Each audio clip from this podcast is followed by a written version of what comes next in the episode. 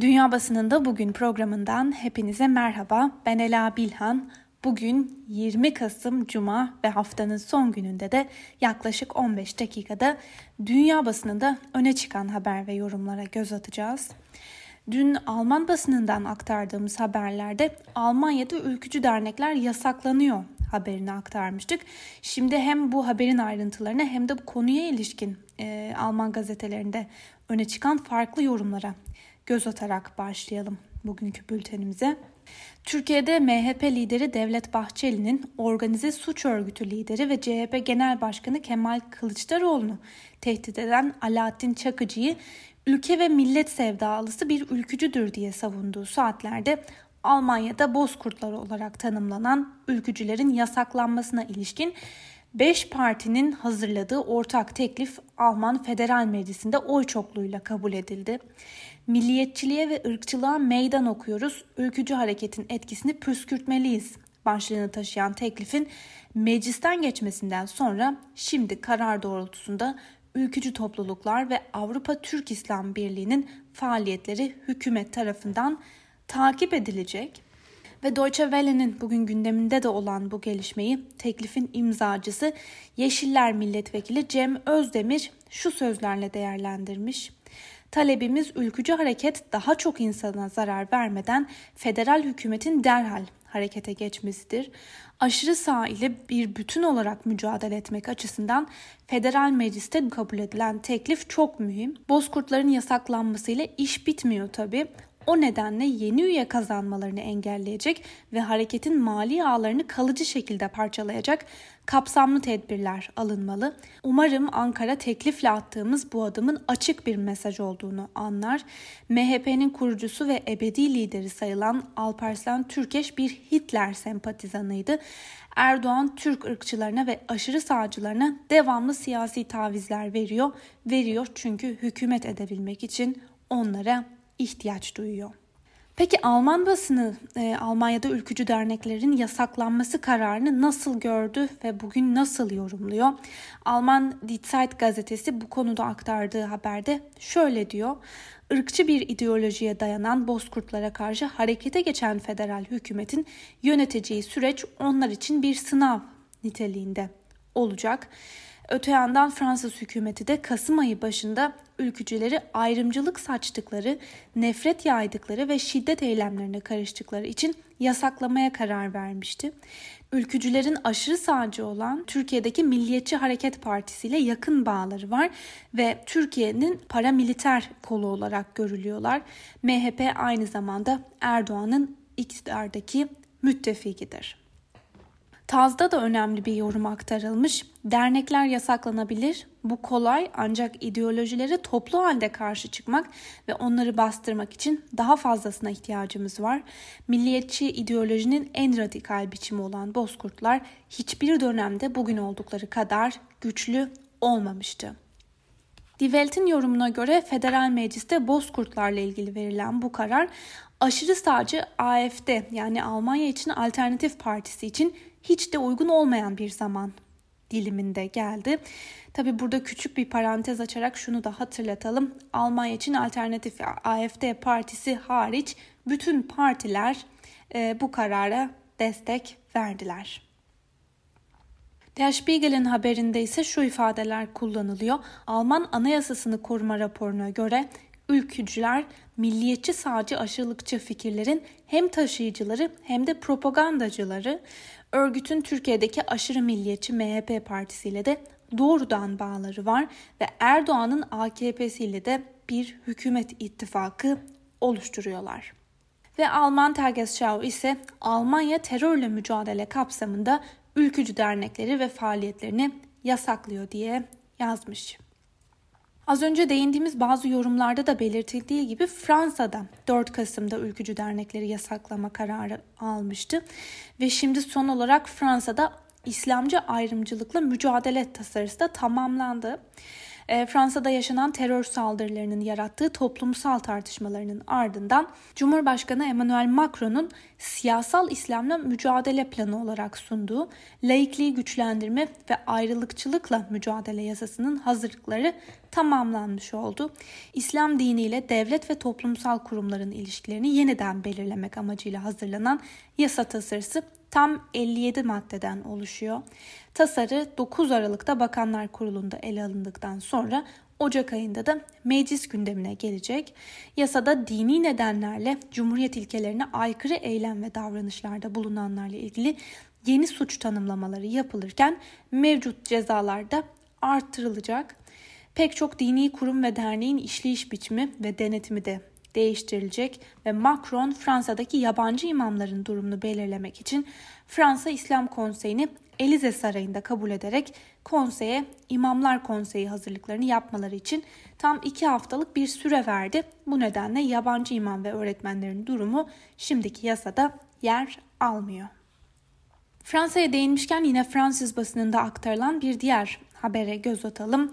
Le Figaro gazetesinin bir haberine göre Fransa'da yönetim karantinanın sonlanmasını istiyor. Avrupa'nın en fazla koronavirüs vakasının görüldüğü ülkelerden biri Fransa'da hükümet Kasım başında başlayan ulusal karantinanın aşamalı olarak hafifletilmesini amaçlıyor. Macron'un da gelecek hafta yapacağı ulusa seslenişte karantinanın hafiflemesine ilişkin adımları duyurması da bekleniyor. Öbür taraftan yine Fransız basınında öne çıkan haberlerden birine göre Fransa Sağlık Bakanı Olivier Véran e, koronavirüs tedbirleri kapsamında ülkede sokağa çıkma yasağı nedeniyle bulaş oranının düştüğünü fakat vaka sayısının yüksek olduğunu söyledi. Veran aynı zamanda salgın nedeniyle Fransızların ruh sağlığı kötüleşti. Bir takım bıkkınlık, kaygı ve depresyonla uğraşıyoruz sözlerinde kullandı. Türkiye'yi yakından ilgilendiren bir diğer haberle devam edelim. Avrupa Birliği'nin Türkiye'ye Doğu Akdeniz ile ilgili uyarıları Aralık ayında yapılacak zirve yaklaştıkça artıyor. Merkel Avrupa Birliği liderleriyle gerçekleştirdiği toplantının ardından AB'nin Aralık ayındaki zirvede Türkiye'nin Doğu Akdeniz'deki doğal gaz arama faaliyetlerini ele alacağını söyledi. Almanya Dışişleri Bakanı Heiko Maas da Türkiye'nin Doğu Akdeniz'de provokasyonlara devam etmesi halinde yaptırım konusunun Aralık ayındaki AB zirvesinde tekrar ele alınabileceğini söylüyor. Bunun dışında Avrupa Birliği Dış İlişkiler ve Güvenlik Politikası Yüksek Temsilcisi Josep Borrell, Türkiye ile ilişkilerde gidecek yöne 10-11 Aralık'ta yapılacak AB Liderler Zirvesi'nde karar verileceğini belirterek ilişkilerimizdeki dönüm noktasına doğru yaklaşıyoruz dedi. Amerika Birleşik Devletleri'ndeki seçim sonrası Avrupa Birliği ve ABD ilişkileri Belarus, Libya, Afganistan, Dağlık Karabağ'daki durum gibi konuları ele aldıklarını vurgulayan Borrell, Türkiye ile ilişkiler konusunda durumun kötüleştiğini de söylüyor. Bültenimize Amerikan basınıyla devam edelim. İlk gazetemiz New York Times gazetesi. Trump'ın seçimlerle ilgili açtığı 3 dava reddedildi ve son olarak seçim sonuçları tekrar sayılan Georgia'da bir kez daha Biden kazandı. Bu arada gazetenin bir diğer haberine göre Trump'ın hedeflerinden biri de Michigan'daki seçim sonuçlarını da itiraz ederek sayımın yeniden yapılmasını sağlamak. Gazeteye göre Michigan'daki cumhuriyetçi yöneticileri Beyaz Saray'a davet eden Trump'ın bu çabası da sonuçsuz kalacak. Sonuçların açıklandığı o günden yana Trump'ın birçok mahkeme girişimi yenilgiyle sonuçlandı. Gazetenin bir analizine de göz atalım. Trump'ın seçim sonucunu tersine çevirme girişimlerinin ABD tarihinde eşi benzeri yok. Başkanın eylem ve söylemleri kaba siyasi gücün cüretkar bir kullanımıdır. Washington Post'un da gündeminde benzer bir haber var. Şöyle diyor, Trump başkanlık konumunun kendisine sağladığı yetki ve gücü kullanarak seçim sonuçlarını tersine çevirmeye çabalıyor. Başkan Michigan, Georgia ve başka bölgelerdeki cumhuriyetçi yetkililerle birlikte Biden'ın başkan olarak tanınmaması için geniş kapsamlı bir baskı kampanyası düzenliyor. Washington Post'un önemli gündemlerinden biri de Trump'ın kişisel avukatı Rudy Giuliani. Giuliani'nin seçim sonrası çöküşü gerçek olmaya başladı. Maske takmadığı görülen e, Rudy Giuliani yanına dört maskesiz meslektaşını alarak sık sık terlediği bir basın toplantısı düzenledi. Gazeteye göre insanları Trump'ın aslında seçimleri kazandığına ikna etmeye çalıştıkları kafa karıştırıcı bir komplo teorisinden söz ettiler. Öbür taraftan Biden, Trump'ın süreci yönetme biçimini tamamen sorumsuzca bulduğunu ifade etmiş. Eleştirilerinin dozunu arttıran Biden, aynı zamanda uzatılan geçiş sürecinin ülke imajı açısından korkunç olduğunu da söylüyor. Voice of America'nın bir haberiyle devam edelim. Biden eyalet valileriyle salgını görüştü. Biden demokrat ve cumhuriyetçi valilerle yaptığı telekonferans görüşmesinde ülke genelinde uygulanacak bir maske zorunluluğunun da konuşulduğunu aktardı. Biden yönetiminde Maliye Bakanı olarak seçtiği ismi Şükran gününden gününden hemen sonra açıklayacağı haberini de verdi. Biden aynı zamanda koordinasyon çalışmaları kapsamında ilk olarak eyaletlerin, şehirlerin ve yerli toplulukların federal hükümetten ekonomik yardım alması, iş yerlerinin, okulların ve çalışan ailelerin yardımdan faydalanabilmesi gerektiğini de söyledi. Bir diğer haberle devam edelim. ABD'de vaka artışı ekonomiyi yeniden tehdit ediyor. Çalışma Bakanlığı'nın raporuna göre ABD'de işsizlik yardımı başvuruları geçtiğimiz hafta yeniden artışa geçti. Mevsim etkisinden arındırılmış verilere göre 742 bin kişi işsizlik yardımı için yeni başvuru yaptı. İşsizlik yardımı başvurusu yapanların sayısı bir hafta önceye göre 31 bin arttı. Çalışma Bakanlığı'nın raporuna göre toplam işsiz sayısı ülke çapında 6 milyon 400 bine ulaştı.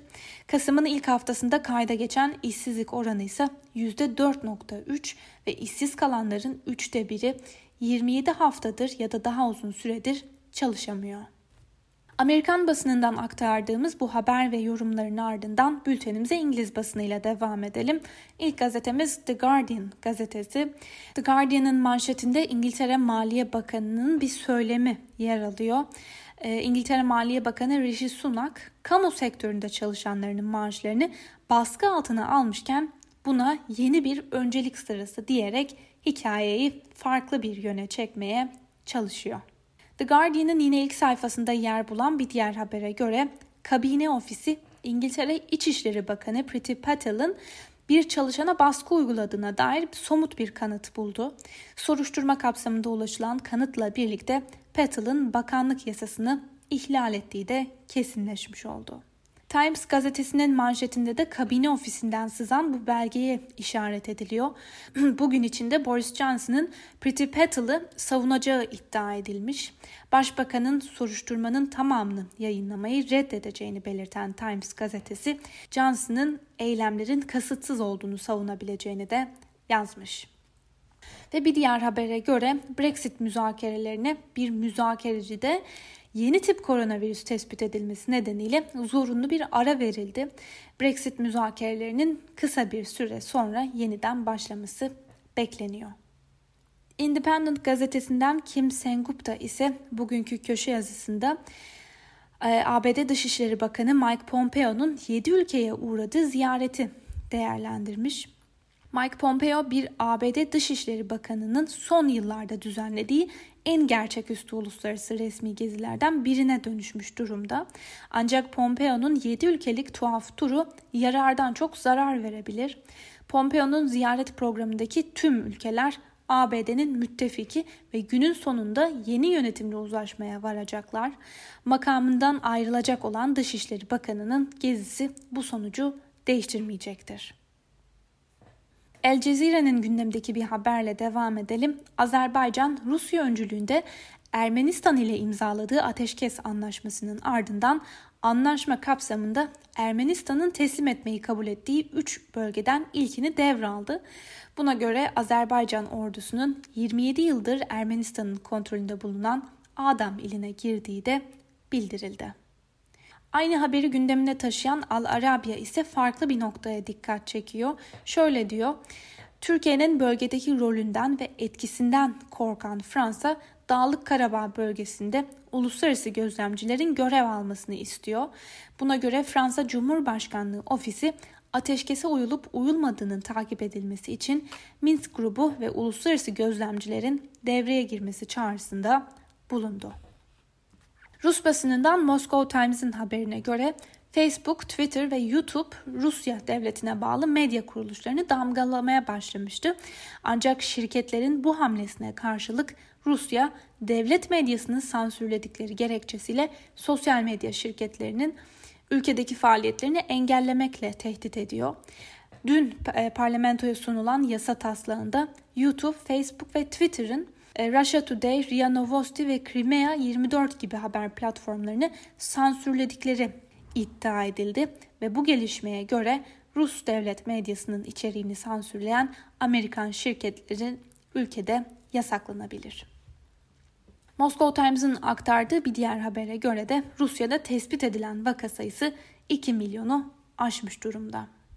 Ve son olarak Çin basınından Global Times'ın yorum köşesinde ise bir kez daha ABD ele alınmış. ABD Hindistan kıyılarının açıklarına ve Pasifik Okyanusu'nda bir donanma kurmayı hedefliyor. Ancak Global Times'ın yorumuna göre ABD donanmasını genişletmek için Çin'in agresif bir politika izlediği bahanesinin arkasına sığınıyor. Oysa ki tek amacı sınırlarını ve etki alanını genişletmek. Sevgili Özgürüz Radyo dinleyicileri, Global Times'tan aktardığımız bu yorumla birlikte bugünkü programımızın da sonuna geldik. Sizlere şimdiden iyi hafta sonları dileyelim. Özgürüz Radyo'dan ayrılmayın, hoşçakalın.